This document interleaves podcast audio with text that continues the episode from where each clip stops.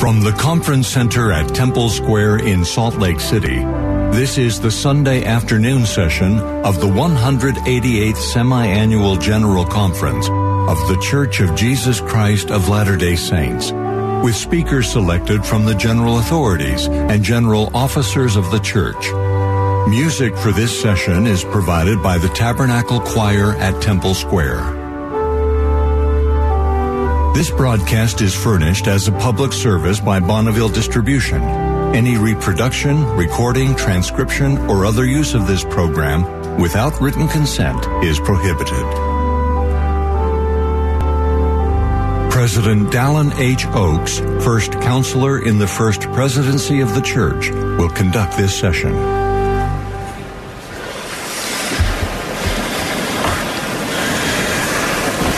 Brothers and sisters, we welcome you to the concluding session of the 188th Semi-Annual General Conference of the Church of Jesus Christ of Latter-day Saints. President Russell M. Nelson, who presides at the conference, has asked me to conduct this session. We extend our greetings to members of the church and friends everywhere who are participating in these proceedings by radio, television, the internet, or satellite transmission.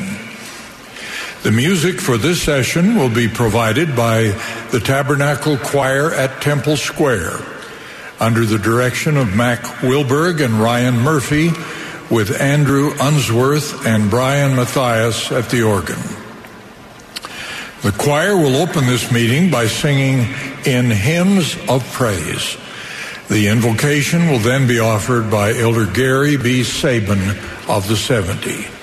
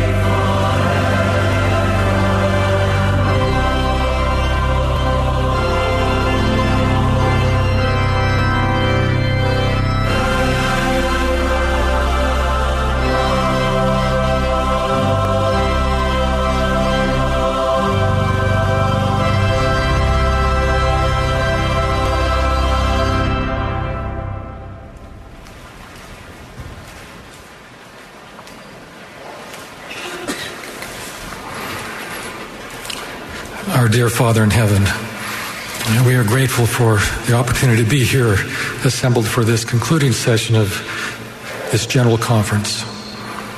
We are so thankful, Father, for the inspiring music and messages that we have heard and felt during this revelatory and historic conference weekend.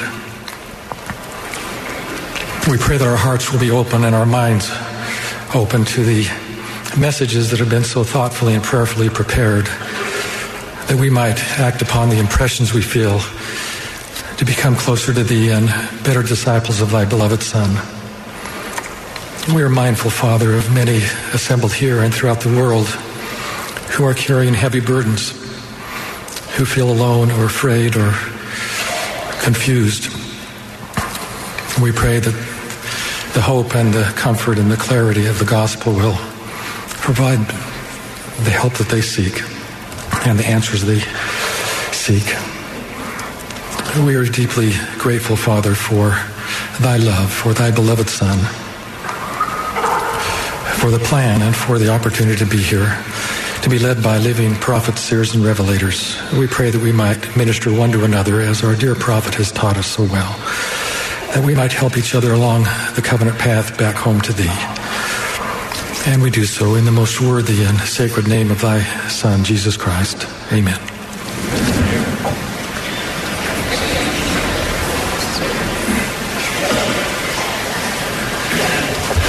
The choir will now favor us with I Believe in Christ. We will then be pleased to hear from President Henry B. Eyring, who serves as second counselor in the First Presidency. He will be followed by Brother Brian K. Ashton, who serves as second counselor in the Sunday School General Presidency. Elder Robert C. Gay of the Presidency of the 70 will then address us, and he will be followed by Elder Matthew L. Carpenter of the 70.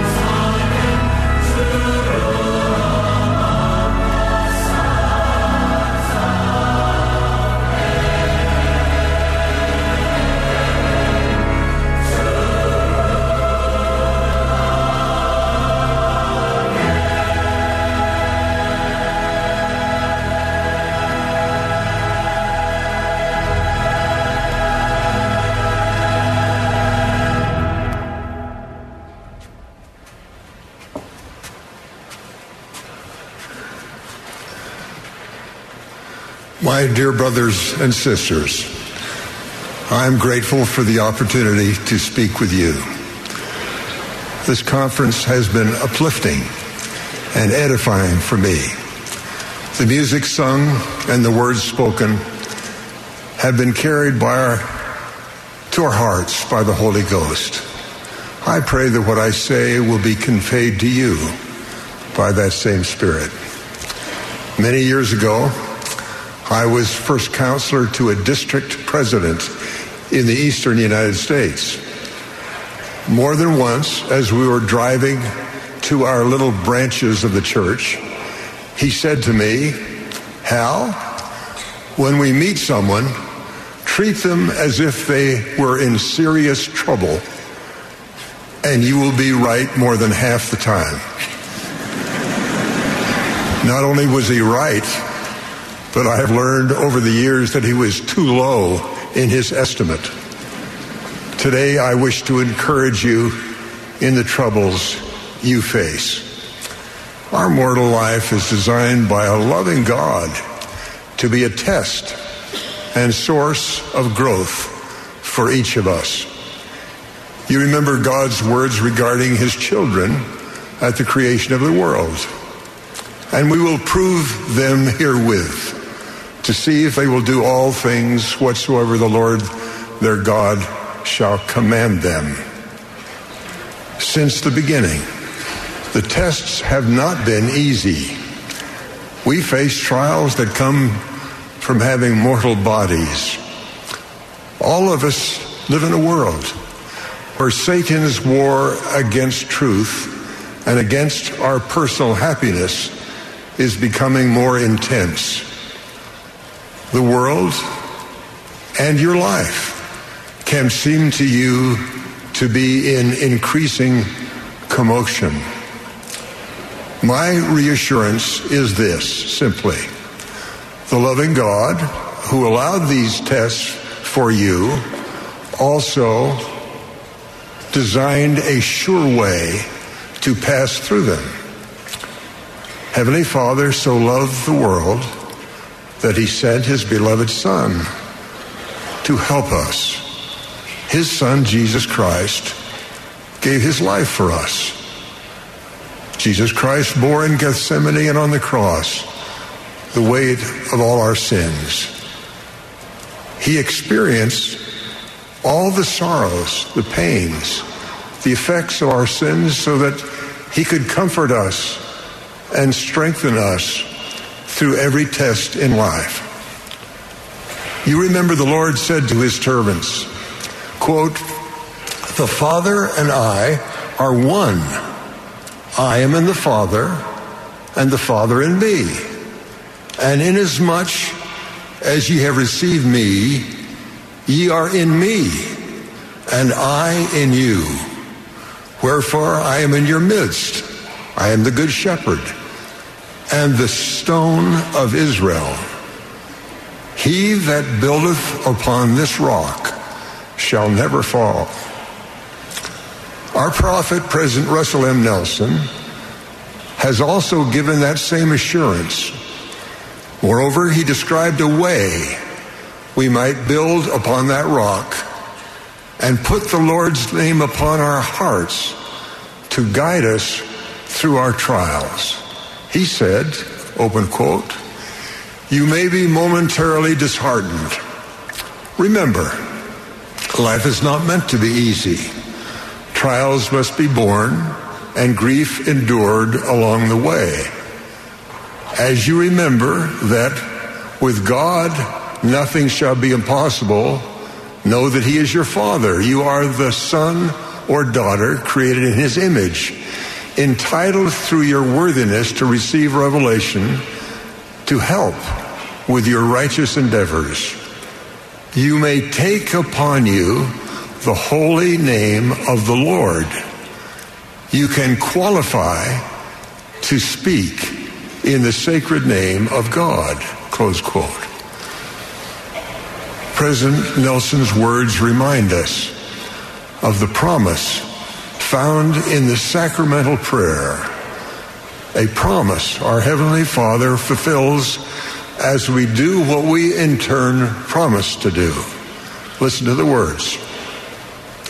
O God, the eternal Father, we ask thee in the name of thy Son, Jesus Christ, to bless and sanctify this bread to the souls of all those who partake of it, that they may eat in remembrance of the body of thy Son, and witness unto thee, O God, the eternal Father, that they are willing to take upon them the name of thy Son, and always remember him, and keep his commandments which he has given them, that they may always have his Spirit to be with them. Amen. Each time we say the word amen, when that prayer is offered on our behalf, we pledge that by partaking of the bread, we are willing to take upon us the holy name of Jesus Christ. Always remember him and keep his commandments. In turn, we are promised that we may always have his spirit to be with us. Because of these promises, the Savior is the rock upon which we can stand safely and without fear in every storm we face. As I have pondered the covenant words and corresponding blessings promised, I have wondered what it means to be willing to take upon us the name of Jesus Christ. President Dallin H. Oaks explains, open quote, it is significant that when we partake of the sacrament, we do not witness that we take upon us the name of Jesus Christ. The witness that we are, we witness that we are willing to do so. The fact that we only witness to our willingness suggests that something else must happen before we actually take that sacred name upon us in the most important sense. Close quote. The statement that we are willing to take upon us his name tells us that while we first take the Savior's name when we were baptized, taking his name is not finished at baptism. We must work continually to take his name throughout our lives, including when we renew covenants at the sacrament table and make covenants in the Lord's holy temples. So, two crucial questions for each of us become, quote, what must I be doing to take his name upon me? And how will I know when I am making progress? The statement of President Nelson suggests one helpful answer. He said that we could take the name of the Savior upon us and that we could speak for him. When we speak for him, we serve him. Remember the quotation, for how knoweth a man the master whom he has not served, and who is the stranger unto him, and is far from the thoughts and intents of his heart? Speaking for him requires a prayer of faith. It takes fervent prayer to Heavenly Father to learn what words we could speak to help the Savior in his work. We must qualify for the promise, whether by mine own voice or by the, by the voice of my servants, it is the same. Yet it takes more than speaking for him to take his name upon us. There are feelings in our hearts we must have to qualify as his servants. The prophet Mormon described the feelings that qualify us and enable us to take his name upon us. These feelings include faith, hope, and charity, which is the pure love of Christ. Mormon explained to people just like you. For I judge that ye have faith in Christ because of your meekness. For if ye have not faith in him, then ye are not fit to be numbered among the people of his church. And again, my beloved brethren and sisters, I would speak unto you concerning hope. How is it that ye can attain unto faith, save ye shall have hope? And what is it that ye shall hope for? Behold, I say unto you that ye shall have hope through the atonement of Christ and the power of his resurrection to be raised unto life eternal. And this because of your faith in him according to the promise. Wherefore, if a man have faith, he must needs have hope. For without faith there cannot be any hope. And again, behold, I say unto you that he cannot have faith and hope, save he shall be meek and lowly of heart. If so, his faith and hope is vain, for none is acceptable before God, save the meek and lowly in heart. And if a man be meek and lowly in heart, and confesses by the power of the Holy Ghost that Jesus is the Christ, he must needs have charity. For he have not charity, he is nothing. Wherefore he must needs have charity. After ch- describing charity, Mormon goes on to say, But charity is the pure love of Christ, and it endureth forever. And whoso is found possessed of it at the last day, it shall be well with him.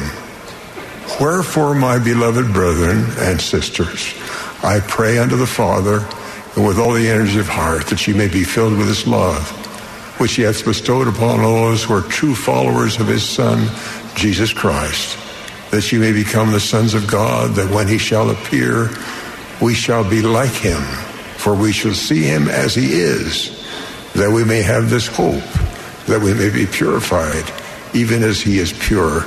Amen. My testimony is that the Savior is putting his name in your hearts. For many of you, your faith in him is increasing. You are feeling more hope and optimism, and you are feeling the pure love of Christ for others and for yourself. I see it in our missionaries serving all over the world. I see it in members who are speaking to their friends and family members about the Church of Jesus Christ of Latter day Saints. Men, women, young people, and even children are ministering out of love for the Savior and for their neighbors. At the first report of disasters across the world, which are now so frequent, members make plans to go to the rescue, sometimes across oceans without being asked. They sometimes find it hard to wait until the devastated areas can receive them. I realize that some of you listening today may feel that your faith and hope are being overcome by your troubles. And you may yearn to feel love. Brothers and sisters, the Lord has opportunities near you to feel and to share his love. You can pray with confidence for the Lord to lead you to someone for him. He answers the prayers of meek volunteers like you. You will feel the love of God for you and for the person you serve for him. As you help children of God in their troubles, your own troubles will seem lighter. Your faith and your hope will be strengthened. I am eyewitness of that truth. Over a lifetime, my wife has spoken for the Lord and served people for him in many places. As I've mentioned before, one of our bishops once said to me, Brother Eyring, I'm amazed. Every time I hear of a person in the ward who is in trouble, I hurry to help. Yet by the time I arrive, it seems that your wife has already been there. That has been true in all the places we have lived for 56 years. Now she can speak only a few words a day. She is visited by people she loved for the Lord. Every night and morning, I sing hymns with her and we pray. I have to be voice in the prayers and in the songs. Sometimes I can see her mouthing the words of the hymns. She prefers children's songs. The sentiment she seems to like best is summarized in the song, I'm trying to be like Jesus. The other day, after singing the words of the chorus, love one another as Jesus loves you, try to show kindness in all that you do, she said softly but clearly, try, try, try. I think she will find when she sees him that our Savior has put his name into her heart and that she has become like him. He is carrying her through her troubles now as he will carry you through yours. I bear you my witness that the Savior knows and loves you. He knows your name as you know his. He knows your troubles. He has experienced them. By his atonement, he has overcome the world. By your being willing to take his name upon you, you will lift the burden of countless others, and you will find in time that you know the Savior better and that you love him more. His name will be in your heart and fixed in your memory. It is the name by which you will be called. I so witness with gratitude for his loving kindness to me, to my loved ones, and to you in the name of Jesus Christ. Amen. Amen.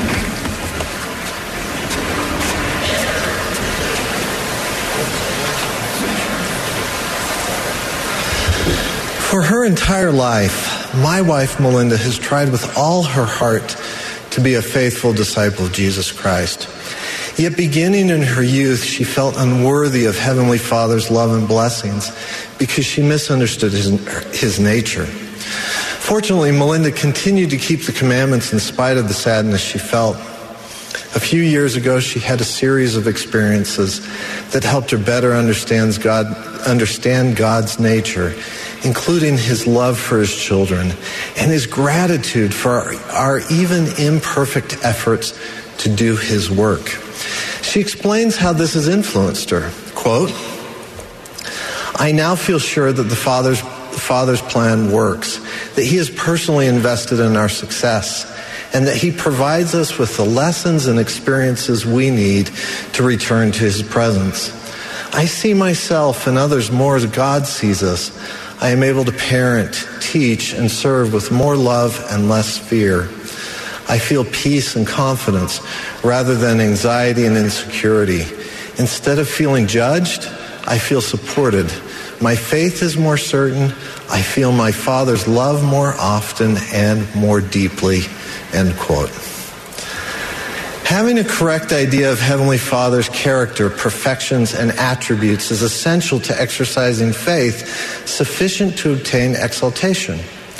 A correct understanding of Heavenly Father's character can change how we see ourselves and others and help us to understand God's tremendous love for His children and His great desire to help us become like Him an incorrect view of his nature can leave us feeling as if we are incapable of ever making it back to his presence.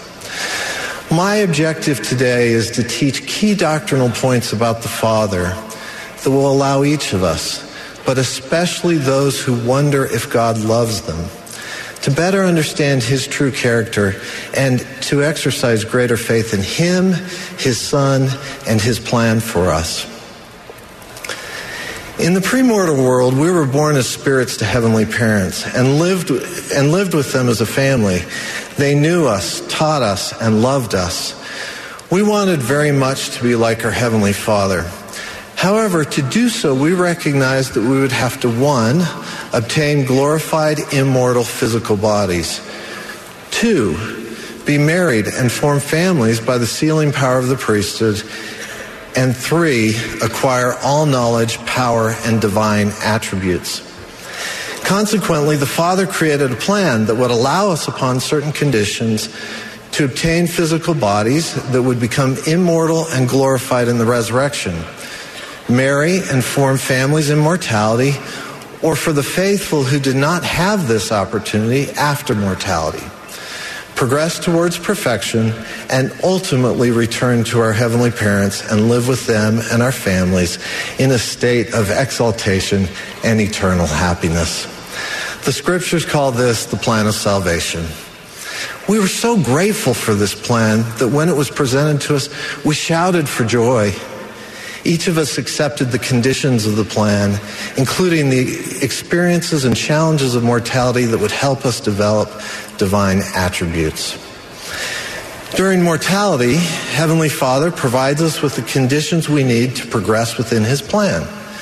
The Father begot Jesus Christ in the flesh and provided him with divine help to fulfill his mortal mission. Heavenly Father will likewise help each of us if we will strive to keep his commandments. The Father gives us agency. Our lives are in his hands, and our days are known and shall not be numbered less. And he ensures that eventually all things work for the good of those who love him. It is Heavenly Father who gives us our daily bread, which includes both the food we eat and the strength we need to keep his commandments. The Father gives good gifts. He hears and answers our prayers. Heavenly Father delivers us from evil when we let him. He weeps for us when we suffer. Ultimately, all of our blessings come from the Father. Heavenly Father guides us and gives us the experiences we need based on our strengths, weaknesses, and choices so that we might bear good fruit. The Father chastens us when necessary because he loves us. He is a man of counsel who will counsel with us if we ask. It is Heavenly Father who sends both the influence and the gift of the Holy Ghost into our lives. Through the gift of the Holy Ghost, the glory or intelligence, light, and power of the Father can dwell in us. If we will strive to increase in light and truth until our eyes become single to God's glory, Heavenly Father will send the Holy Spirit of promise to seal us up unto eternal life and reveal his face unto us either in this life or the next. In the postmortal spirit world, Heavenly Father continues to shed forth the Holy Ghost and send missionaries to those who need the gospel. He answers prayers and helps those who lack them receive vicarious saving ordinances. The Father raised up Jesus Christ and gave him power to bring to pass the resurrection, which is the means by which we obtain immortal bodies. The Savior's redemption and resurrection bring us back into the presence of the Father, where we will be judged by Jesus Christ. Those who rely upon the merits and mercy and grace of the Holy Messiah will receive glorified bodies like the Father and dwell with him in a state of never-ending happiness. There, the Father will wipe away all our tears and help us continue on our journey become, to become like him. As you can see, Heavenly Father is always there for us. To become like the Father, we must develop His character traits. Heavenly Father's perfections and attributes include the following. The Father is endless and eternal. He is perfectly just, he's just, merciful, kind, long-suffering, and wants only what is best for us. Heavenly Father is love. He keeps his covenants. He does not change. He cannot lie. The Father is no respecter of persons. He knows all things, past, present, and future from the beginning. Heavenly Father is more intelligent than us all. The Father has all power and does all that he takes in his heart to do. Brothers and sisters, we can trust in and rely upon the Father. He has an eternal perspective. Because he has an eternal perspective, Heavenly Father can see things we cannot.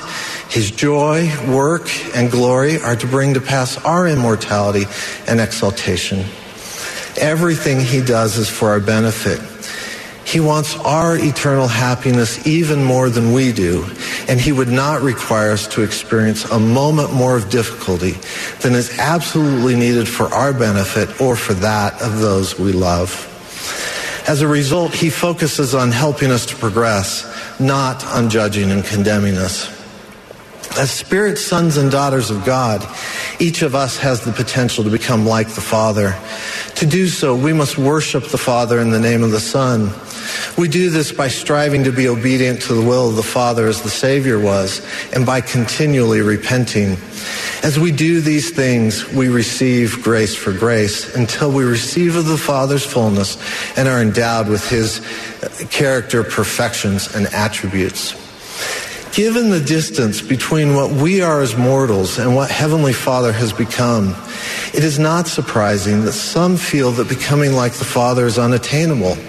Nevertheless, the scriptures are clear. If we will cleave in faith to Christ, repent, and seek God's grace through obedience, eventually we will become like the Father. I take great comfort in the fact that those who strive to be obedient will receive grace for grace and ultimately receive of his fullness. In other words, we won't become like the Father on our own. Rather, it will come through gifts of grace, some big, but mostly small. that build upon one another until we have a fullness. But, brothers and sisters, it will come. I invite you to trust that Heavenly Father knows how to exalt you. Seek His daily sustaining help and press forward with faith in Christ even when you cannot feel God's love. There is much we do not understand about becoming like the Father, but I can testify with certainty that striving to become like the Father is worth every sacrifice. The sacrifices we make here in mortality, no matter how great, are simply incomparable to the immeasurable joy, happiness, and love we will feel in God's presence. If you are struggling to believe it is worth the sacrifices you are asked to make, the Savior calls to you saying, Ye have not as yet understood how great blessings the Father hath prepared for you. You cannot bear all things now. Nevertheless, be of good cheer, for I will lead you along. I testify that your Heavenly Father loves you and wants you to live with Him again in the name of Jesus Christ. Amen.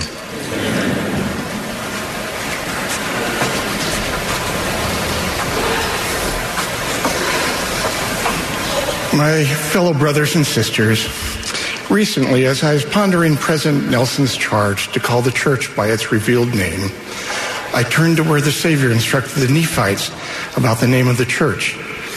As I read the Savior's words, I was struck by how he also told the people that ye must take upon you the name of Christ. This caused me to look at myself and ask, Am I taking upon myself the Savior's name as he would have me do so? Today, I would like to share some of the impressions I have received in answer to my question. First, to take upon ourselves the name of Christ means we faithfully strive to see as God sees. How does God see? Joseph Smith said, Well, one portion of the human race is judging and condemning the other without mercy. The great parent of the universe looks upon the whole of the human family with a fatherly care and a paternal regard, for his love is unfathomable. A few years ago, my older sister passed away. She had had a challenging life. She struggled with the gospel and was never really active. Her husband abandoned their marriage and left her with four young children to raise. On the evening of her passing, in a room with her children present, I gave her a blessing to peacefully return home. At that moment, I realized I had too often defined my sister's life in terms of her trials and inactivity. As I placed my hands on her head that evening, I received a severe rebuke from the Spirit. I was made acutely aware of her goodness and allowed to see her as God saw her, not as someone who struggled with the gospel in life, but as someone who had to deal with difficult issues I did not have. I saw her as a magnificent mother who, despite great obstacles, had raised four beautiful, amazing children. I saw her as a friend to our mother who took time to watch over and be a companion to her after our father passed away. During that final evening with my sister, I believe God was asking me, Can't you see that everyone around you is a sacred being? Brigham Young taught, I wish to urge upon the saints to understand men and women as they are and not understand them as you are. How often it is said such a person has done wrong and he cannot be a saint. We hear some swear and lie or break the Sabbath. Do not judge such persons, for you do not know the design of the Lord concerning them. Rather, bear with them. Can any one of you imagine our Savior letting you and your burdens go unnoticed by Him? The Savior looked upon the Samaritan, the adulterer, the tax collector, the leper, the mentally ill, and the sinner with the same eyes. All were children of His Father, all were redeemable. Can you imagine Him turning away from someone with doubts about their place in God's kingdom or from anyone afflicted in any manner? I cannot. In the eyes of Christ, each soul is of infinite worth. No one is preordained to fail. Eternal life is possible for all. From the Spirit's rebuke at my sister's bedside, I learned a great lesson. That as we see as he sees, ours will be a double victory redemption of those we touch and redemption of ourselves. Second, to take upon ourselves the name of Christ, we must not only see as God sees, but we must do his work and serve as he served. We live the two great commandments submit to God's will, gather Israel, and let our light shine before men. We receive and live the covenants and ordinances of his restored church. As we do this, God endows us with power to bless ourselves, our families, and the lives of others. Ask yourself, do I know anyone who does not need the powers of heaven in their lives? God will work wonders among us as we sanctify ourselves. We sanctify ourselves by purifying our hearts. We purify our hearts as we hear him, repent of our sins, become converted, and love as he loves. The Savior asked us, For if ye love them which love you, what reward have ye? I recently learned about an experience in the life of Elder James E. Talmage that caused me to pause and consider how I love and serve those around me. As a young professor, before he ever became an apostle, in the height of the deadly diphtheria epidemic of 1892, Elder Talmage discovered a family of strangers, not members of the church, who lived near him that were stricken by the disease. No one wanted to put themselves at risk by going inside the affected home. Elder Talmage, however, immediately proceeded to the home. He found four children, a two and a half year old dead on the floor, a five year old and 10 year old in great pain, and a weakened 13 year old. The parents were suffering with grief and fatigue.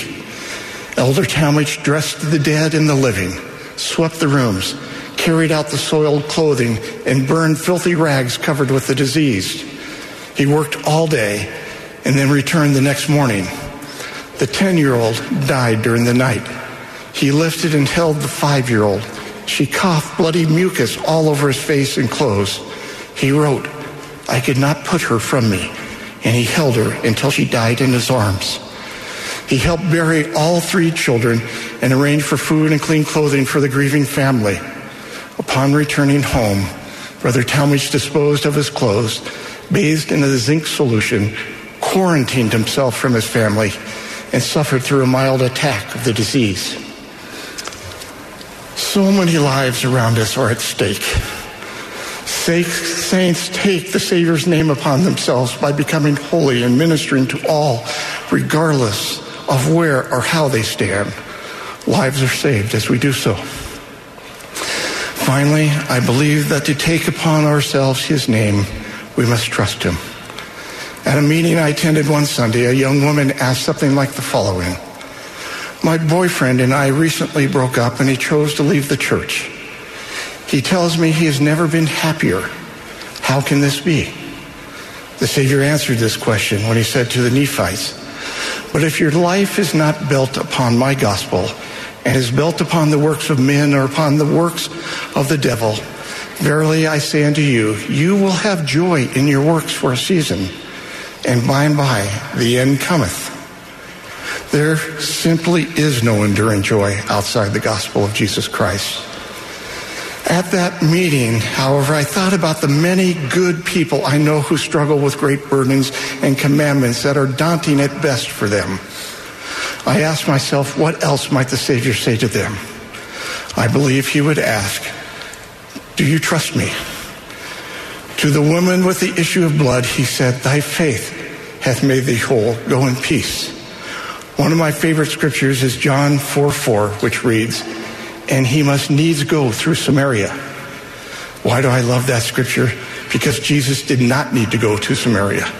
The Jews of his day despised the Samaritans and traveled a road around Samaria. But Jesus chose to go there to declare before all the people for the first time that he was the promised Messiah. For this message, he not only chose an outcast group, but also a woman, and not just any woman, but a woman living in sin, someone considered at that time to be the least of the least. I believe Jesus did this so that each of us may always understand that his love is greater than our fears, our wounds, our addictions, our doubts, our temptations, our sins, our broken families, our depression and anxieties, our chronic illness, our poverty, our abuse, our despair, and our loneliness. He wants all to know there is nothing and no one he is unable to heal and deliver to enduring joy. His grace is sufficient. He alone descended below all things. The power of his atonement is the power to overcome any burden in our life. The message of the woman at the well is that he knows our life situations and that we can always walk with him no matter where we stand. To her and to each of us, he says, Whosoever drinketh of the water that I shall give him shall never thirst, but shall have a well of water springing up into everlasting life. In any of life's travels, why would you ever turn away from the only Savior who has all power to heal and deliver you? Whatever the price you must pay to trust him is worth it. My brothers and sisters, let us choose to increase our faith in Heavenly Father and our Savior, Jesus Christ. From the very depths of my soul, I bear testimony that the Church of Jesus Christ of Latter day Saints is the Savior's church, directed by the living Christ through a true prophet. My prayer is that we will faithfully take upon ourselves the name of Jesus Christ by seeing as he sees, by serving as he serves, and by trusting that his grace is sufficient to deliver us home and to endure in joy. In the name of Jesus Christ. Amen.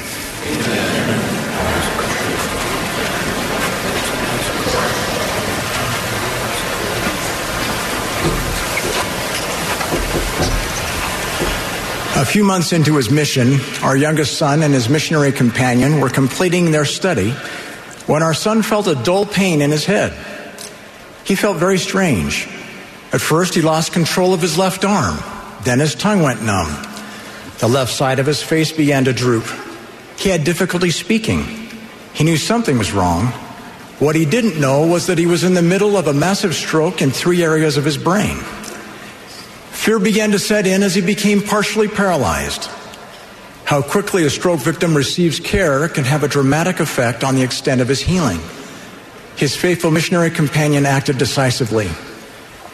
After calling 911, he gave him a blessing. Miraculously, the ambulance was only five minutes away. After our son was rushed to the hospital, the medical personnel quickly assessed the situation and determined they should administer a medicine to our son that could potentially reverse the stroke's paralyzing effects over time. However, if our son was not having a stroke, the medicine could have severe consequences, such as bleeding in the brain. Our son had to choose. He chose to accept the medication. While full recovery required more operations and many months, our son eventually returned and completed his mission after the effects of the stroke were substantially reversed. Our Heavenly Father is all powerful and all knowing. He knows our physical struggles. He is aware of our physical pains due to illness, disease, aging, accidents, or birth disorders. He is aware of emotional struggles associated with anxiety, loneliness, depression, or mental illness. He knows each person who has suffered injustice or who has been abused. He knows our weaknesses and the propensities and temptations we struggle with. During mortality, we are tested to see if we will choose good over evil. For those who keep his commandments, they will live with him in a state of never ending happiness. To help us in our progression to become like him, Heavenly Father has given all power and knowledge to his Son, Jesus Christ. There is no physical, emotional, or spiritual ailment that Christ cannot heal. During the mortal ministry of the Savior, the scriptures recount many miraculous events where Jesus Christ used his divine power to heal those who suffered physically. The Gospel of John recounts the story of a certain man who had endured a debilitating infirmity for 38 years. When Jesus saw him lie and knew that he had been now a long time in that case, he saith unto him, Wilt thou be made whole? The impotent man responded that no one was around to help him when he needed it most. Jesus saith unto him, Rise, take up thy bed and walk. And immediately the man who was made whole and took up his bed and walked. Please note the juxtaposition of how long this man suffered on his own 38 years and how quickly the healing came once the Savior became involved. The healing was immediate. In another instance, a woman with an issue of blood 12 years who had spent all of her living upon physicians came behind him and touched the border of his garment. And immediately her issue of blood ceased. And Jesus said, Somebody hath touched me, for I perceive that virtue is gone out of me. And when the woman saw that she was not hid, she declared unto him before all the people how she was healed immediately. Through his ministry, Christ taught that he had power over the physical body. We cannot control the timing of when Christ's healing of our physical ailments will occur. Healing occurs according to his will and wisdom. In the scriptures, some suffered for decades, others their entire mortal lives. Mortal infirmities can refine us and deepen our reliance upon God. But when we allow Christ to be involved, He will always strengthen us spiritually so we can have greater capacity to endure our burdens. Ultimately, we know that every physical ailment, malady, or imperfection will be healed in the resurrection. That is a gift to all mankind through the atonement of Jesus Christ. Jesus Christ can heal more than just our physical bodies, He can heal our spirits as well. Throughout Scripture, we learn how Christ helped those whose spirits were weak and made them whole. As we ponder these experiences, our hope and faith in the Savior's power to bless our lives increases. Jesus Christ can change our hearts, heal us from the effects of injustice or, or abuse we may experience, and strengthen our capacity to bear loss and heartache, bringing us peace to help us endure the trials of our lives, healing us emotionally. Christ can also heal us when we sin. We sin when we knowingly break one of God's laws. When we sin, our soul becomes unclean. No unclean thing can dwell in God's presence. Becoming clean from sin is to be healed spiritually. God the Father knows we will sin, but He has prepared a way for us to be redeemed. Elder G. Robbins taught repentance isn't God's backup plan in the event we might fail. Repentance is his plan, knowing that we will. When we sin, we have the opportunity to choose the good from the evil. We choose the good when we repent after we have sinned. Through Jesus Christ and his atoning sacrifice, we can be redeemed through our sins, from our sins, and brought back to the presence of God the Father if we repent. Spiritual healing is not one sided.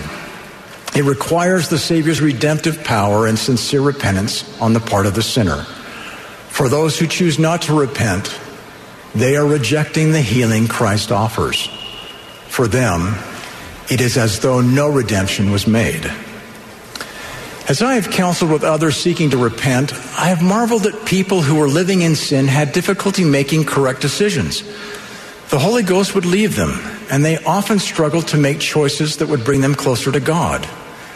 They would wrestle for months or even years, embarrassed or frightened of the consequences of their sins. Often they felt that they could never change or be forgiven. I have often heard them share their fear that if their loved ones knew what they had done, they would stop loving them or leave them.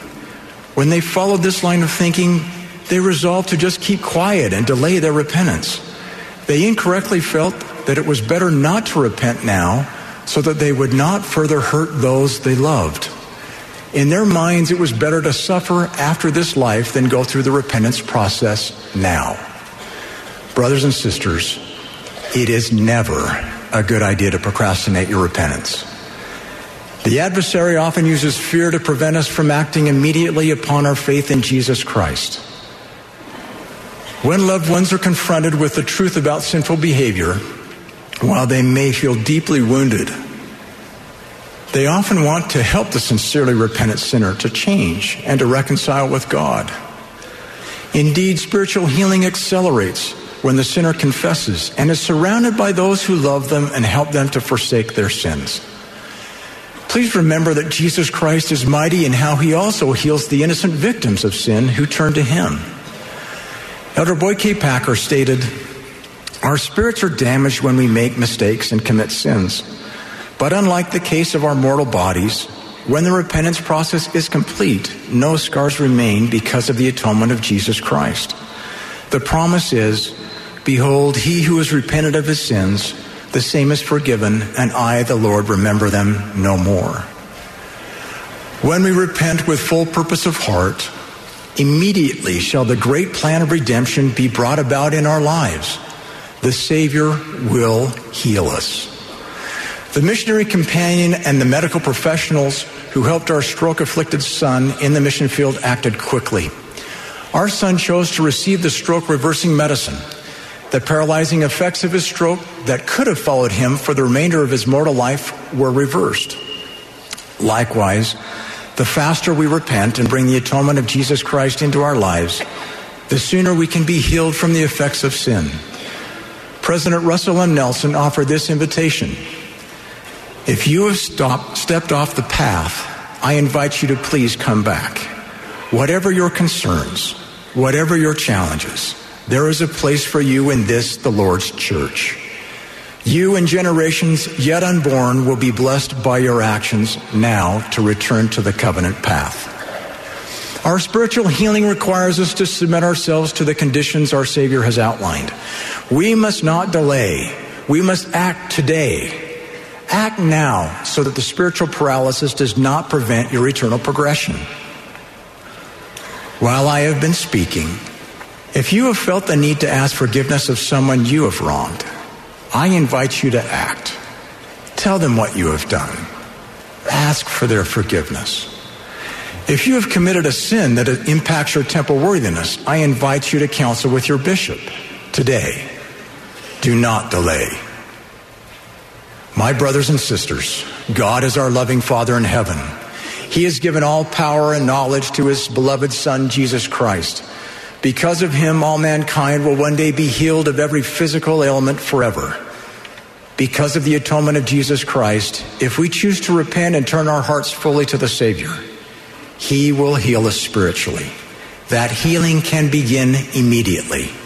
The choice is ours. Will we be made whole? I testify that Jesus Christ paid the price so that we can be made whole, but we must choose to take that healing medicine he offers. Take it today. Do not delay. In the name of Jesus Christ, amen. Amen.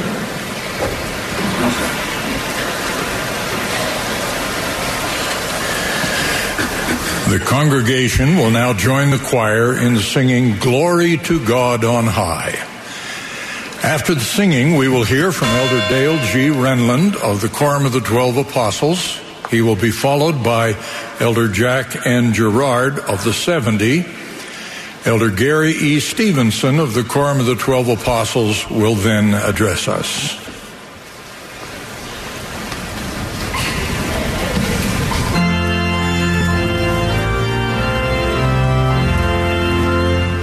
This is the 188th Semi Annual General Conference of The Church of Jesus Christ of Latter day Saints.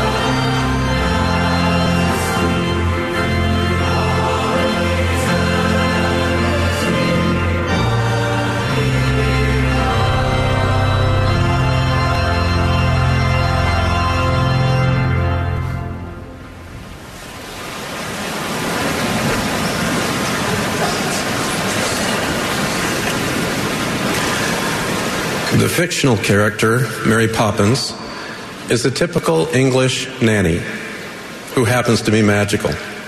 She blows in on the east wind to help the troubled Banks family of number 17 Cherry Tree Lane in Edwardian London.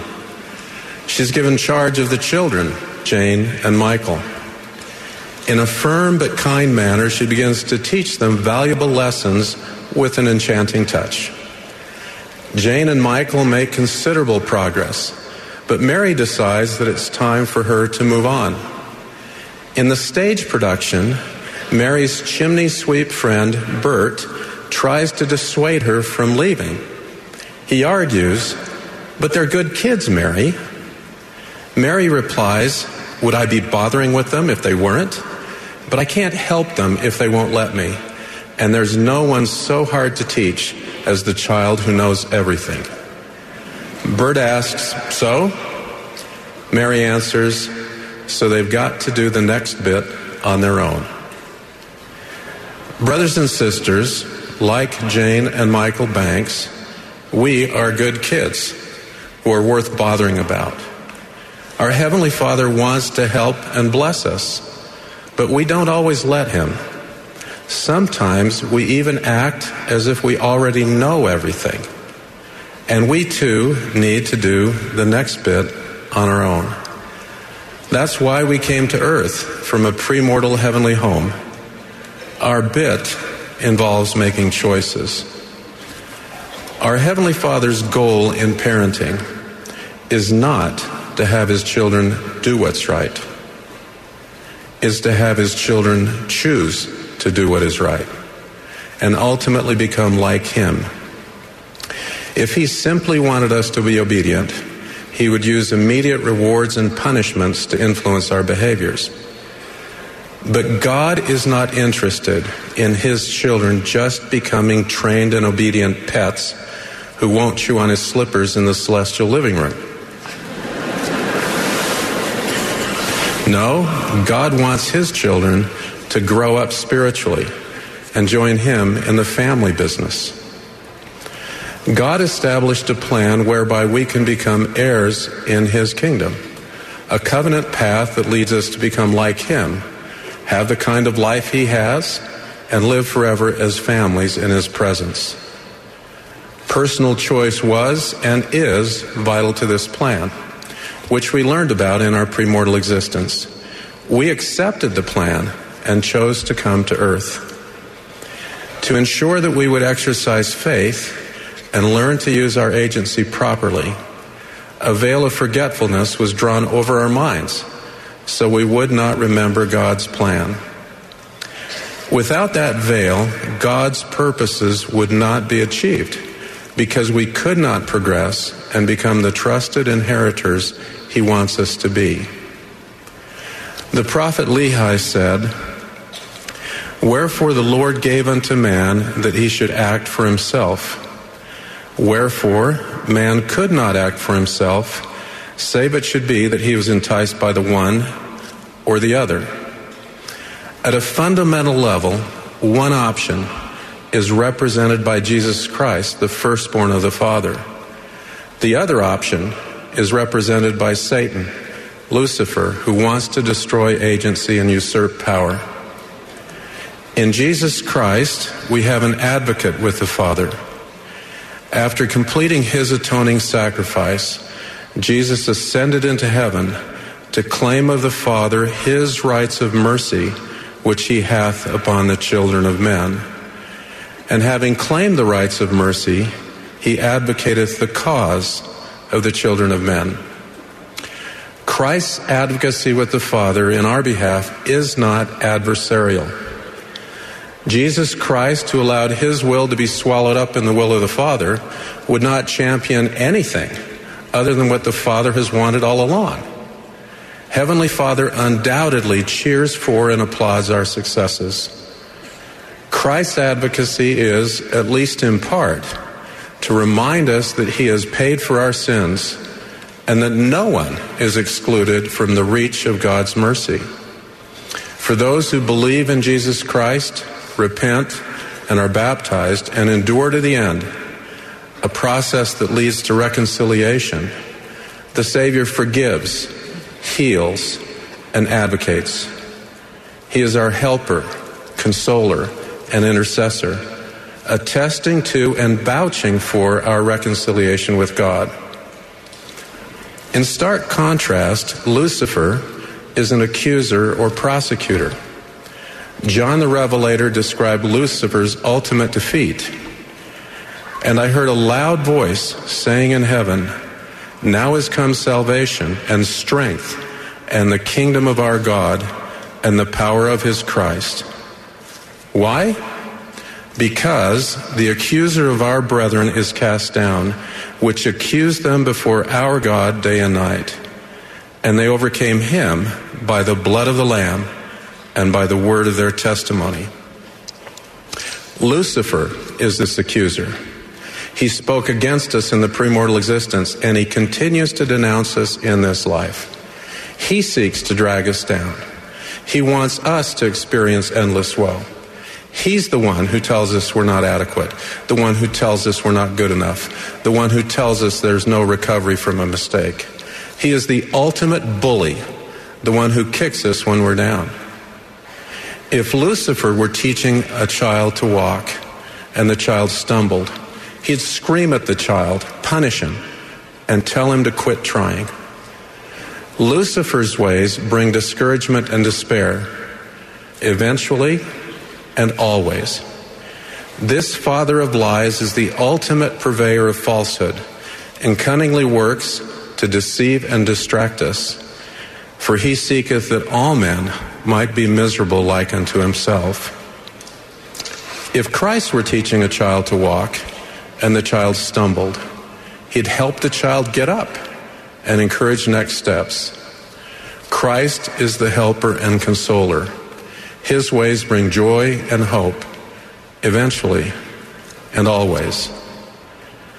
God's plan includes directions for us, referred to in the scriptures as commandments. These commandments are neither a whimsical set nor an arbitrary collection of imposed rules meant only to train us to be obedient. They're linked to our developing the attributes of godliness, returning to our Heavenly Father, and receiving enduring joy. Obedience to His commandments is not blind. We knowingly choose God and His pathway home. The pattern for us is the same as it was for Adam and Eve, wherein God gave unto them commandments after having made known unto them the plan of redemption. Though God wants us to be on the covenant path, He gives us the dignity of choosing. Indeed, God desires, expects, and directs that each of His children choose for himself or herself. He will not force us. Through the gift of agency, God permits His children to act for themselves and not to be acted upon. Agency allows us to choose to get on the path or not. It allows us to get off or not. Just as we cannot be forced to obey, we cannot be forced to disobey. No one can, without our cooperation, take us off the path. Now, this is not to be confused with those whose agency is violated. They're not off the path, they're victims. They receive God's understanding, love, and compassion. But when we get off the path, God is saddened because he knows that this eventually, but invariably, leads to diminished happiness and forfeited blessings. In the scriptures, getting off the path is referred to as sin, and the resultant decrease in happiness and forfeited blessings is called punishment. In this sense, God is not punishing us. Punishment is a consequence of our own choices, not His. When we discover that we're off the path, we can stay off. Or because of the atonement of Jesus Christ, we can choose to reverse our steps and get back on. In the scriptures, the process of deciding to change and return to the path is referred to as repentance. Failure to repent means that we choose to disqualify ourselves from the blessings God desires to give. If we're not willing to enjoy that which we might have received, we will return to our own place, to enjoy that which we are willing to receive. Our choice, not God's. No matter how long we've been off the path or how far away we have wandered, the moment we decide to change, God helps us return. From God's perspective, through sincere repentance and pressing forward with a steadfastness in Christ, once back on the path, it will be as if we were never off. The Savior pays for our sins and frees us from the looming decrease in happiness and blessings. This is referred to in the scriptures as forgiveness. After baptism, all members slip off the path. Some of us even dive off. Therefore, exercising faith in Jesus Christ, repenting, receiving help from Him, and being forgiven are not one time events, but lifelong processes, processes that are repetitive and iterative. This is how we endure to the end. We need to choose whom we will serve. The magnitude of our eternal blessings depends on choosing the living God and joining Him in His work. As we strive to do the next bit on our own, we practice using our agency correctly. As two former Relief Society General Presidents said, we should not be babies that need petting and correction all the time. No, God wants us to become mature adults and govern ourselves. Choosing to follow the Father's plan is the only way we can become inheritors in His kingdom. Only then can He trust us to not even ask for that which is contrary to His will. But we need to remember that there's no one so hard to teach as the child who knows everything. So we need to be willing to be tutored in the Lord's way by the Lord and His servants. We can trust that we're beloved children of heavenly parents and worth bothering about, and be assured that on our own will never mean alone. As the Book of Mormon prophet Jacob said, I say with him, Therefore, cheer up your hearts and remember that ye are free to act for yourselves, to choose the way of everlasting death or the way of eternal life. Wherefore, my beloved brethren and sisters, reconcile yourselves to the will of God and not to the will of the devil. And remember, after ye are reconciled unto God, that it is only in and through the grace of God that you're saved. So choose faith in Christ. Choose repentance. Choose to be baptized and receive the Holy Ghost. Choose to conscientiously prepare for and worthily partake of the sacrament. Choose to make covenants in the temple. And choose to serve the living God and his children. Our choices determine who we are and who we will become. I conclude with the rest of Jacob's blessing. Wherefore, may God raise you from everlasting death by the power of the atonement, that ye may be received into the eternal kingdom of God, in the name of Jesus Christ. Amen.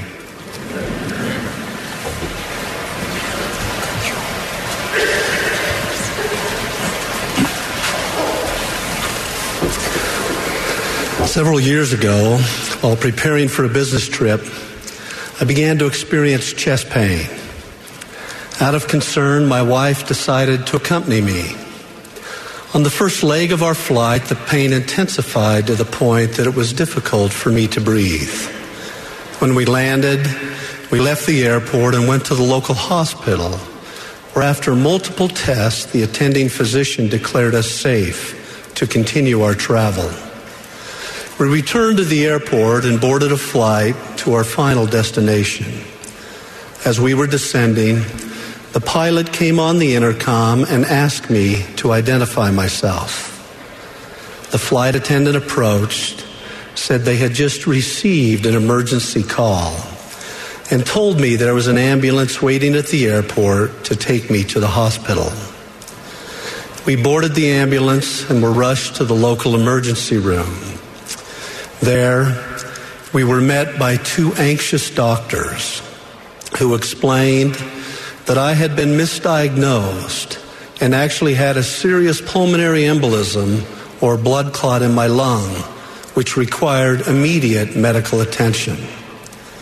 The doctors informed us that many patients do not survive this condition. Knowing we were far from home and not sure if we were prepared for such life altering events, the doctor said that if there was anything in our lives that we needed to consider, now was the time. I remember well how almost instantaneously in that anxious moment, my entire perspective changed. What seemed so important just moments earlier was now of little interest. My mind raced away from the comfort and cares of this life to an eternal perspective. Thoughts of family, children, my wife, and ultimately an assessment of my own life. How are we doing as a family and individually?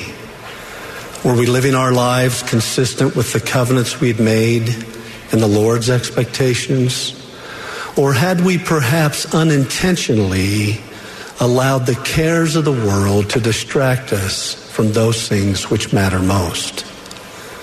I would invite you to consider an important lesson learned from this experience. To step back from the world and to assess your life. Or, in the words of the doctor, if there is anything in your life you need to consider, now is the time. We live in a world of information overload dominated by ever increasing distractions that make it more and more difficult to sort through the commotion of this life and focus on things of eternal worth. Our daily lives are bombarded with attention grabbing headlines served up by rapidly changing technologies. Unless we take the time to reflect, we may not realize the impact of this fast paced environment on our daily lives and the choices we make. We may find our lives consumed with bursts of information packaged in memes, videos, and glaring headlines. Although interesting and entertaining, most of these have little to do with our eternal progress. And yet they shape the way we view our mortal experience. These worldly distractions could be likened to those in Lehi's dream as we progress down the covenant path with our hand firmly affixed on the iron rod, we hear and see those mocking and pointing their fingers from the great and spacious building. We may not consciously intend to do so, but sometimes we pause and shift our gaze to see what all the commotion is. Some of us may even let go of the iron rod and move closer for a better view. Others may fall away entirely because of those that were scoffing at them. The Savior cautioned us to take heed lest at any time your hearts be overcharged with cares of this life. Modern revelation reminds us that many are called, but few are chosen. They are not chosen because their hearts are set upon the things of this world and aspire to the honors of men. Assessing our lives gives us an opportunity to step back from the world, reflect on where we stand on the covenant path, and if necessary, make adjustments to ensure a firm grip and a forward gaze. Recently, in a worldwide youth devotional, President Russell M. Nelson invited the youth to step back from the world, disengaging from social media by holding a seven day fast. And just last evening, also invited the sisters as part of the women's conference. He then asked them, asked the youth, to notice any differences in how they feel, what they think, or even how they think. He then invited them to do a thorough life assessment with the Lord to ensure that your feet are firmly planted on the covenant path. He encouraged them that if there were things in their lives that needed changing, today is the perfect time to change. In assessing things in our lives that need to change, we might ask ourselves a practical question. How do we rise above the distractions of this world and stay fixed on the vision of eternity before us? In a 2007 conference address entitled Good, Better, Best, President Dallin H. Oaks taught how to prioritize choices among our many conflicting worldly demands. He counseled, quote, we have to forego some good things in order to choose others that are better or best because they develop faith in the Lord Jesus Christ and strengthen our families, end quote. May I suggest that the best things in this life are centered on Jesus Christ and understanding the eternal truths of who He is and who we are in our relationship with Him. As we seek to know the Savior, we should not overlook the fundamental truth of who we are and why we are here. Amulek reminds us that this life is the time to prepare to meet God the time which is given us to prepare for eternity. As the well known axiom reminds us, we are not human beings having a spiritual experience. We are spiritual beings having a human experience. Understanding our divine origins is essential to our eternal progress and can free us from the distractions of this life. The Savior taught, if ye continue in my word, then ye are my disciples indeed, and ye shall know the truth, and the truth will make you free. President Joseph F. Smith proclaimed, quote, the greatest achievement mankind can make in this world is to familiarize themselves with divine truth so thoroughly, so perfectly, that the example or conduct of no creature living in the world can ever turn them away from the knowledge that they have obtained. End quote. In the world today, the debate over truth has reached a fevered pitch, with all sides claiming truth as if it were a relative concept open to individual interpretation. The young boy Joseph Smith found that so great were the confusion and strife in his life that it was impossible to come to any certain conclusion who was right and who was wrong.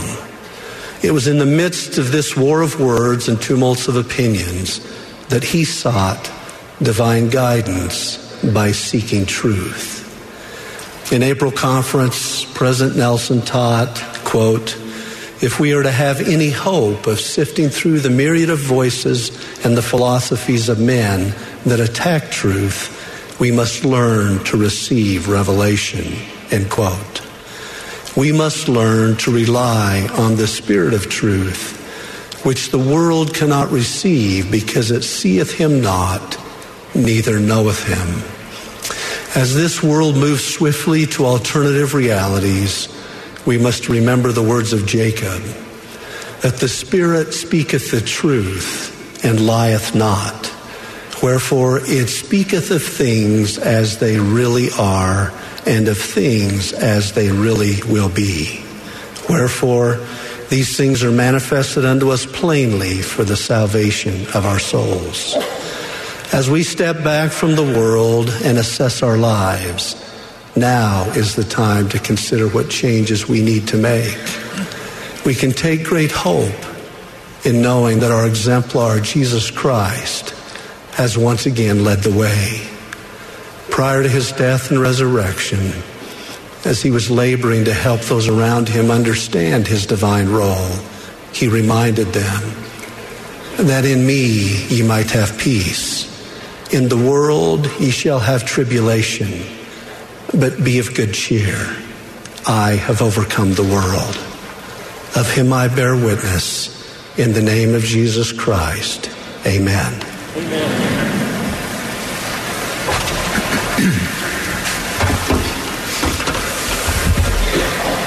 In a recent conversation with a friend of mine, he told me that when he was a young, newly baptized member of the church, he suddenly felt like somehow he did not fit in anymore in his ward. The missionaries who had taught him had been transferred away, and he felt like he was on the periphery.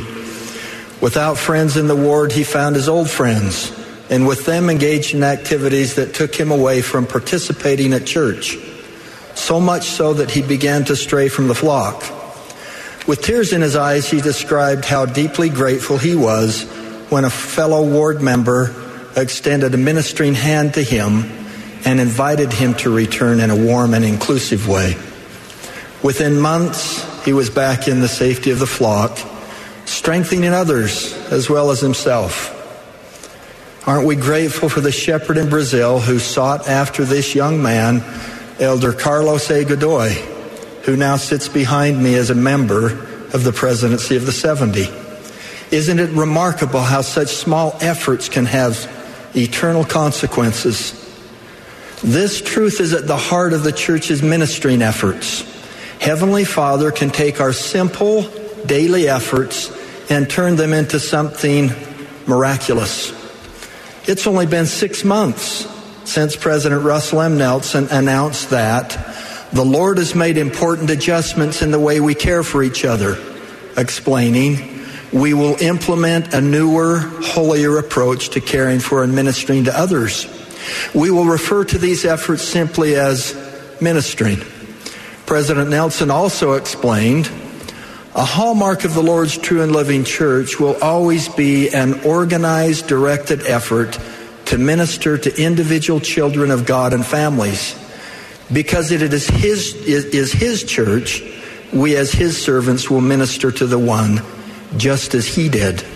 We will minister in his name with his power and authority and with his loving kindness. Well, since that announcement, your response has been incredible. We've received reports of great success in implementing these changes in nearly every stake in the world as directed by our living prophet. For example, ministering brothers and sisters have been assigned to families. Companionships, including young men and young women, have been organized and ministering interviews are taking place. I don't think it's a coincidence that six months prior to the revelatory announcement of yesterday, a new balance between gospel instruction in the home and in the church, the revelatory announcement on ministering was given. Beginning January, as we spend one less hour in our church worship, all that we have learned in ministering will help us rebalance that void in a higher and holier, home centered Sabbath day experience with family and loved ones. With these organizational structures in place, we might ask, how do we know we are ministering in the Lord's way? Are we assisting the Good Shepherd in the way he intends?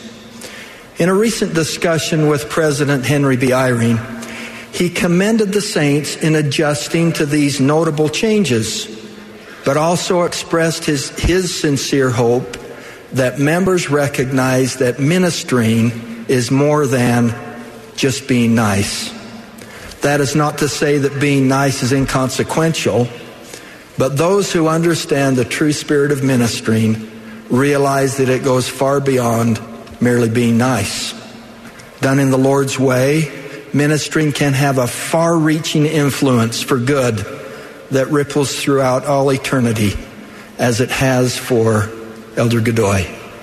The Savior showed by example what it means to minister as he served out of love. He taught, prayed for, comforted, and blessed those around him, inviting all to follow him.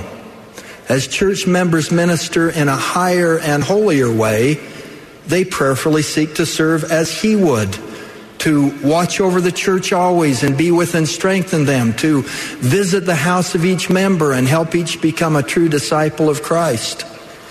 Continuing the thread introduced by Sister Cordon this morning, a true shepherd loves his sheep, knows each one by name, and has personal interest in them.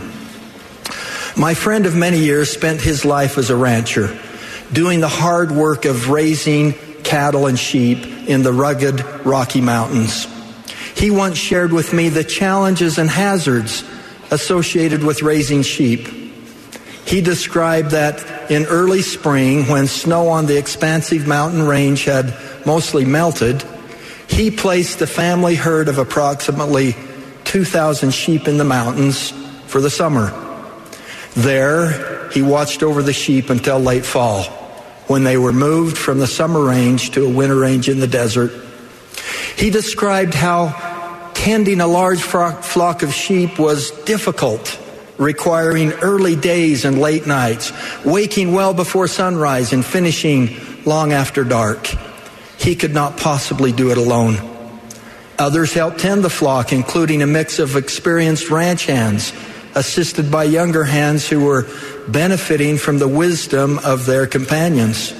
He also relied on two old horses, two colts in training, two old sheepdogs, and two or three sheepdog pups. Over the course of the summer, my friend and his sheep faced wind and rainstorms, sickness, injuries, drought, and just about every other hardship one can imagine. Some years they had to haul water all summer just to keep the sheep alive. Then every year in late fall, when winter weather threatened and the sheep were taken off the mountain and counted, there were usually more than 200 that were lost. The flock of 2,000 sheep placed in the mountains in early spring was reduced to less than 1,800. Most of the missing sheep were not lost to sickness or natural death, but to predators such as mountain lions or coyotes. These predators usually found the lambs that had strayed from the safety of the flock, withdrawing themselves from the protection of their shepherd. Would you consider for a moment what I have just described in a spiritual context? Who is the shepherd? Who is the flock? Who are those who assist the shepherd? The Lord Jesus Christ himself said, I am the good shepherd and know my sheep, and I lay down my life for the sheep. The prophet Nephi likewise taught that Jesus shall feed his sheep, and in him they shall find pasture. I find abiding peace in knowing that the Lord is my shepherd and that each of us is known by him and under his care. When we confront life's wind and rainstorms, sickness, injuries, and drought, the Lord, our shepherd, will minister to us. He will restore our souls. In the same way that my friend tended his sheep with the assistance of young and old ranch hands, horses and sheepdogs, the Lord also requires assistance in the challenging labor of caring for the sheep in his flock.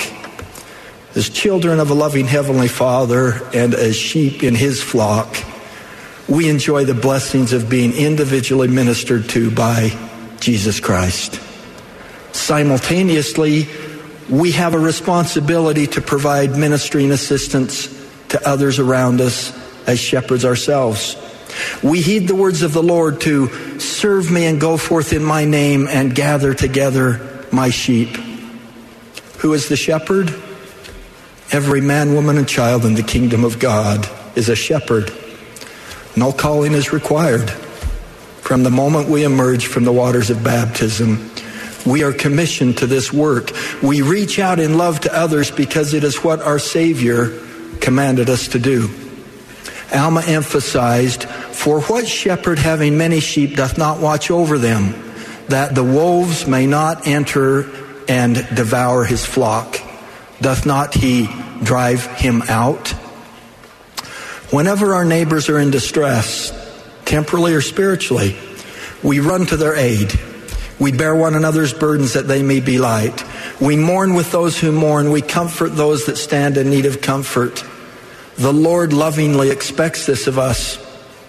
And the day will come when we will be held accountable for the care we take in ministering to his flock.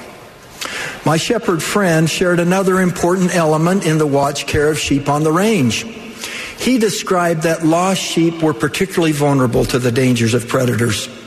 In fact, up to 15% of his and his team's total time was devoted to finding lost sheep.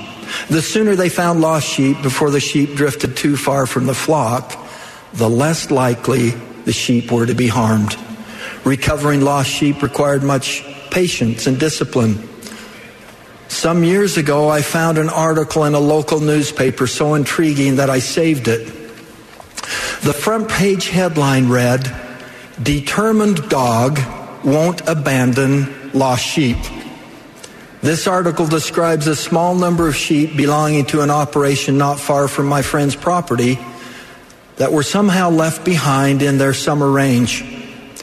Two or three months later, they became stranded and snowbound in the mountains. When the sheep were left behind, the sheepdog stayed with them, for it was his duty to look after and protect the sheep. He would not go off watch. There he remained, circling about the lost sheep for months in the cold and snowy weather, serving as a protection against coyotes, mountain lions, or any other predator that would harm the sheep.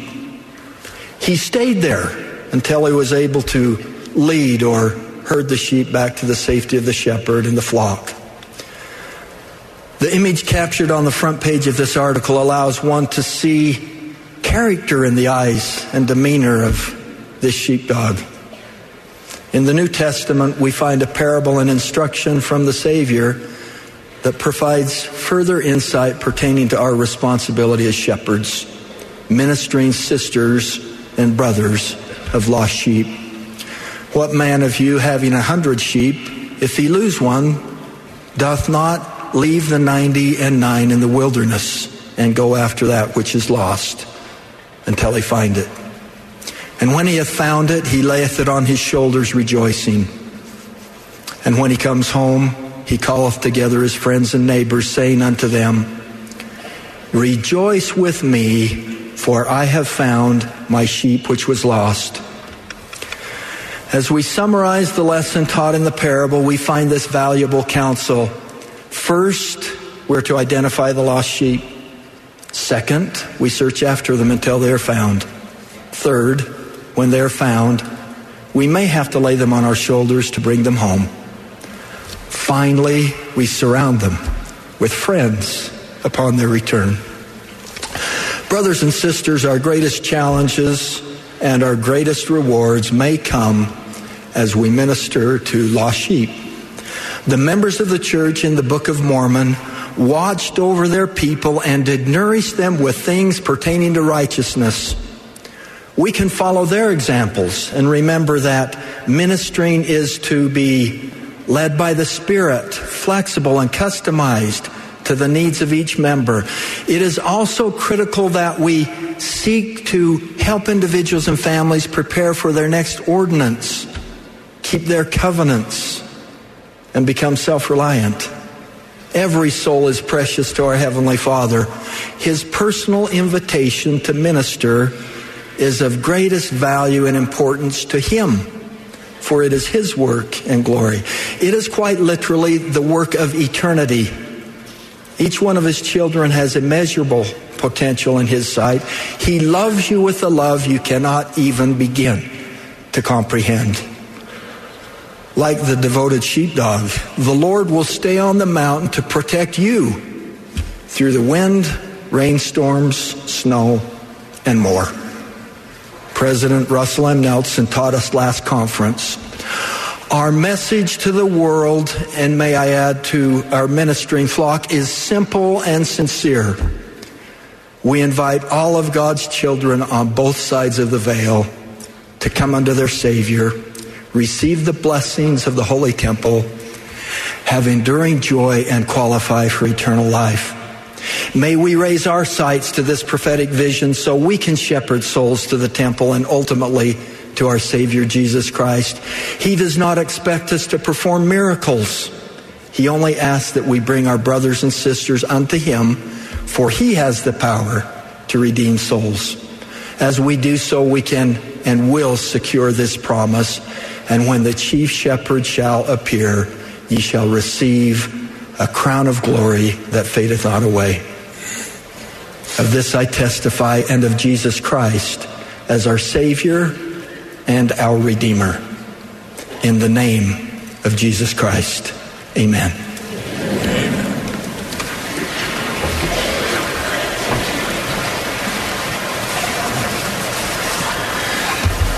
At the conclusion of the conference, we express sincere appreciation to all who have worked so diligently to prepare for these services. We thank those who have spoken and those who have provided the uplifting music. The concluding speaker for this session will be our beloved prophet, President Russell M. Nelson. Following his remarks, the choir will close the meeting by singing Our Prayer to Thee, and the benediction will then be offered by Michael John U. Teh of the 70, and the conference will be adjourned for six months.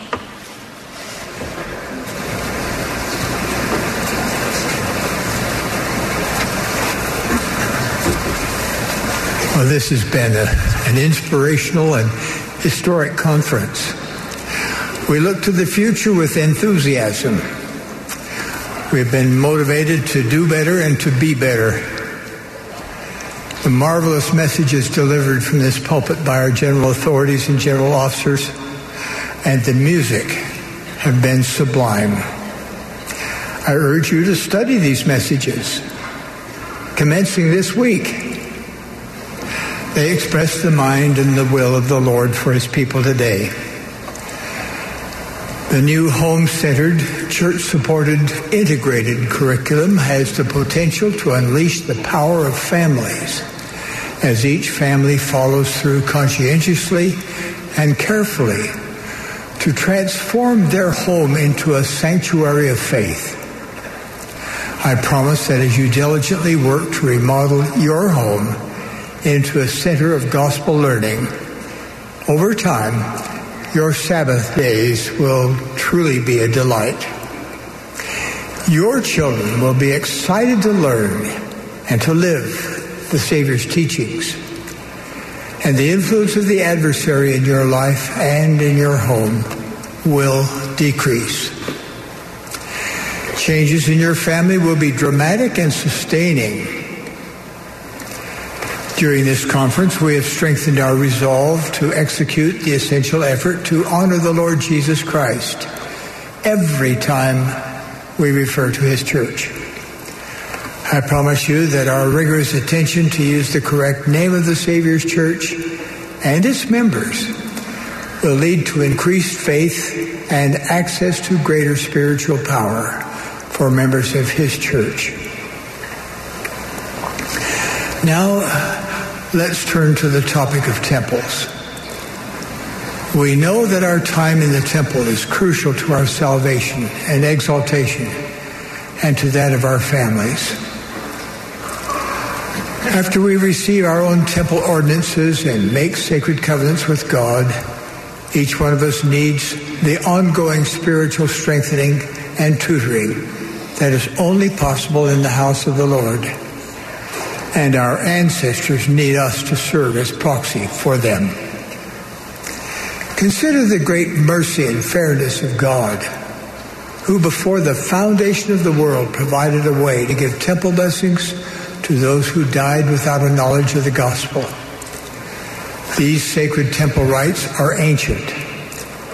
To me, that antiquity is thrilling and another evidence of their authenticity.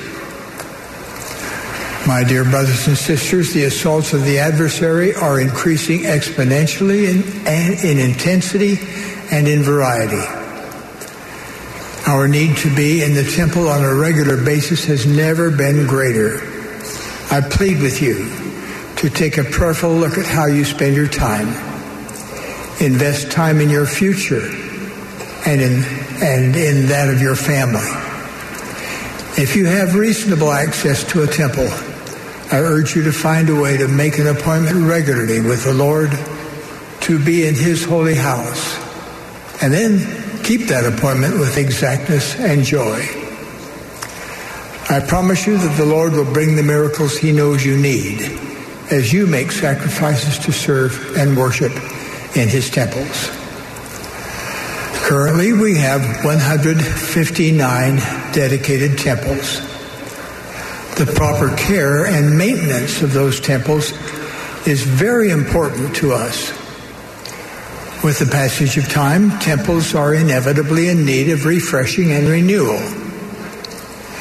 To that end, plans are now being made to renovate and update the Salt Lake Temple and other Pioneer Generation temples. Details on these projects will be shared as they are developed. Today we are pleased to announce plans to construct 12 more temples. Those temples will be built in the following locations. Mendoza, Argentina. Salvador, Brazil.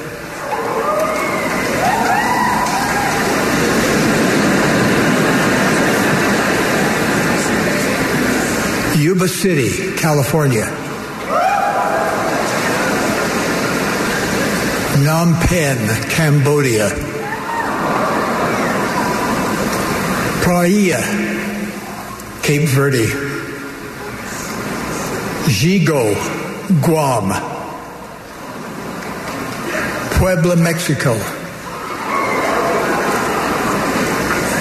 Auckland, New Zealand.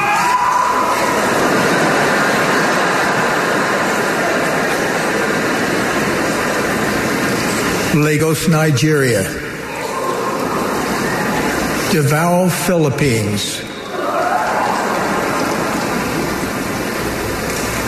San Juan, Puerto Rico. Washington County, Utah.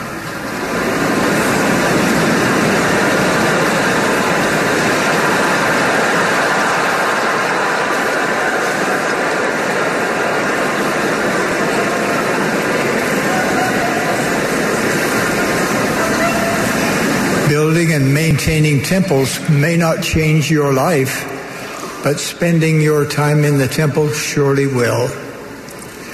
To those who have long been absent from the temple, I encourage you to prepare and return as soon as possible.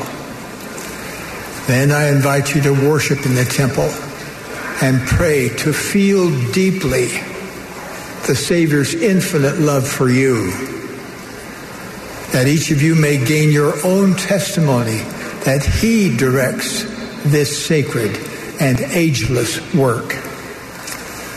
Brothers and sisters, I thank you for your faith and sustaining efforts. I leave my love and blessing upon you that you may feast upon the word of the Lord and apply his teachings in your personal lives. I assure you that revelation continues in the church and will continue until the purposes of God shall be accomplished and the great Jehovah shall say, the work is done.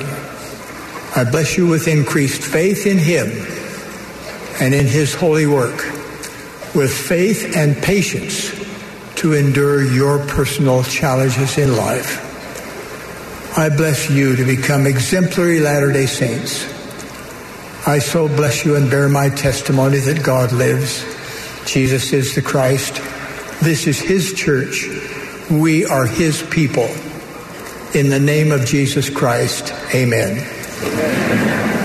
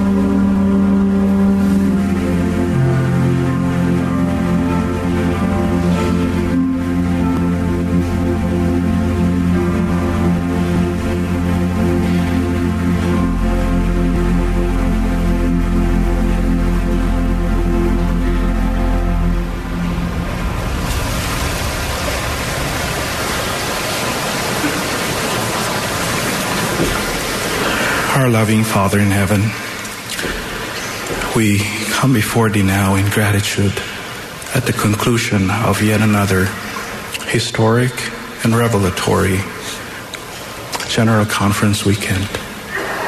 We thank Thee, Father, for a living prophet on the earth today, even President Russell M. Nelson, and the 14 other men whom we sustain as prophets, seers, and revelators.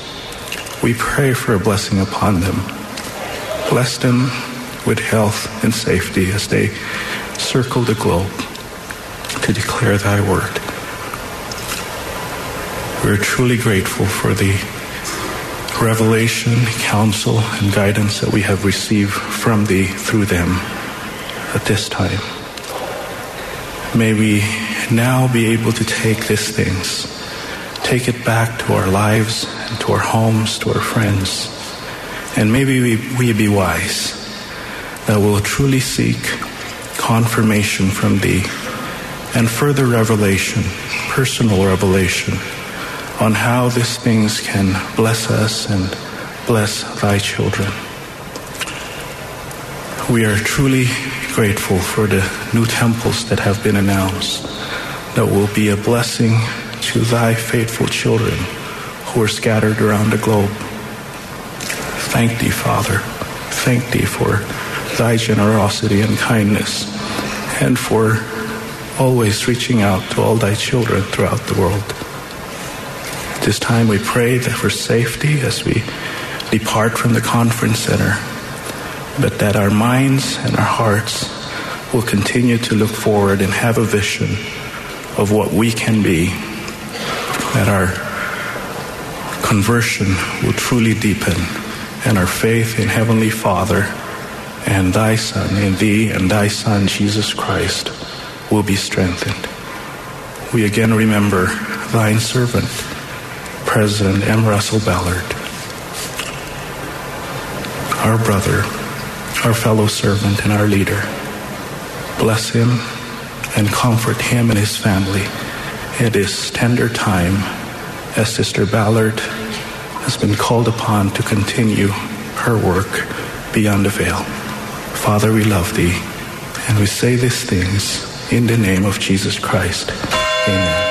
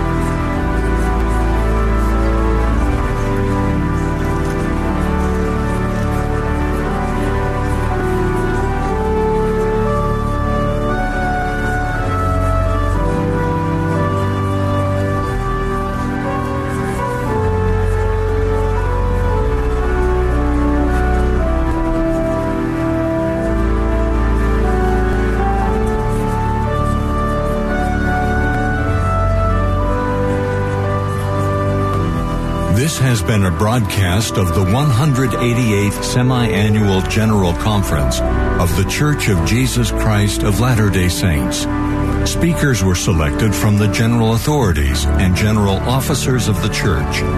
Music was provided by the Tabernacle Choir at Temple Square. This broadcast has been furnished as a public service by Bonneville Distribution. Any reproduction, recording, transcription, or other use of this program without written consent is prohibited.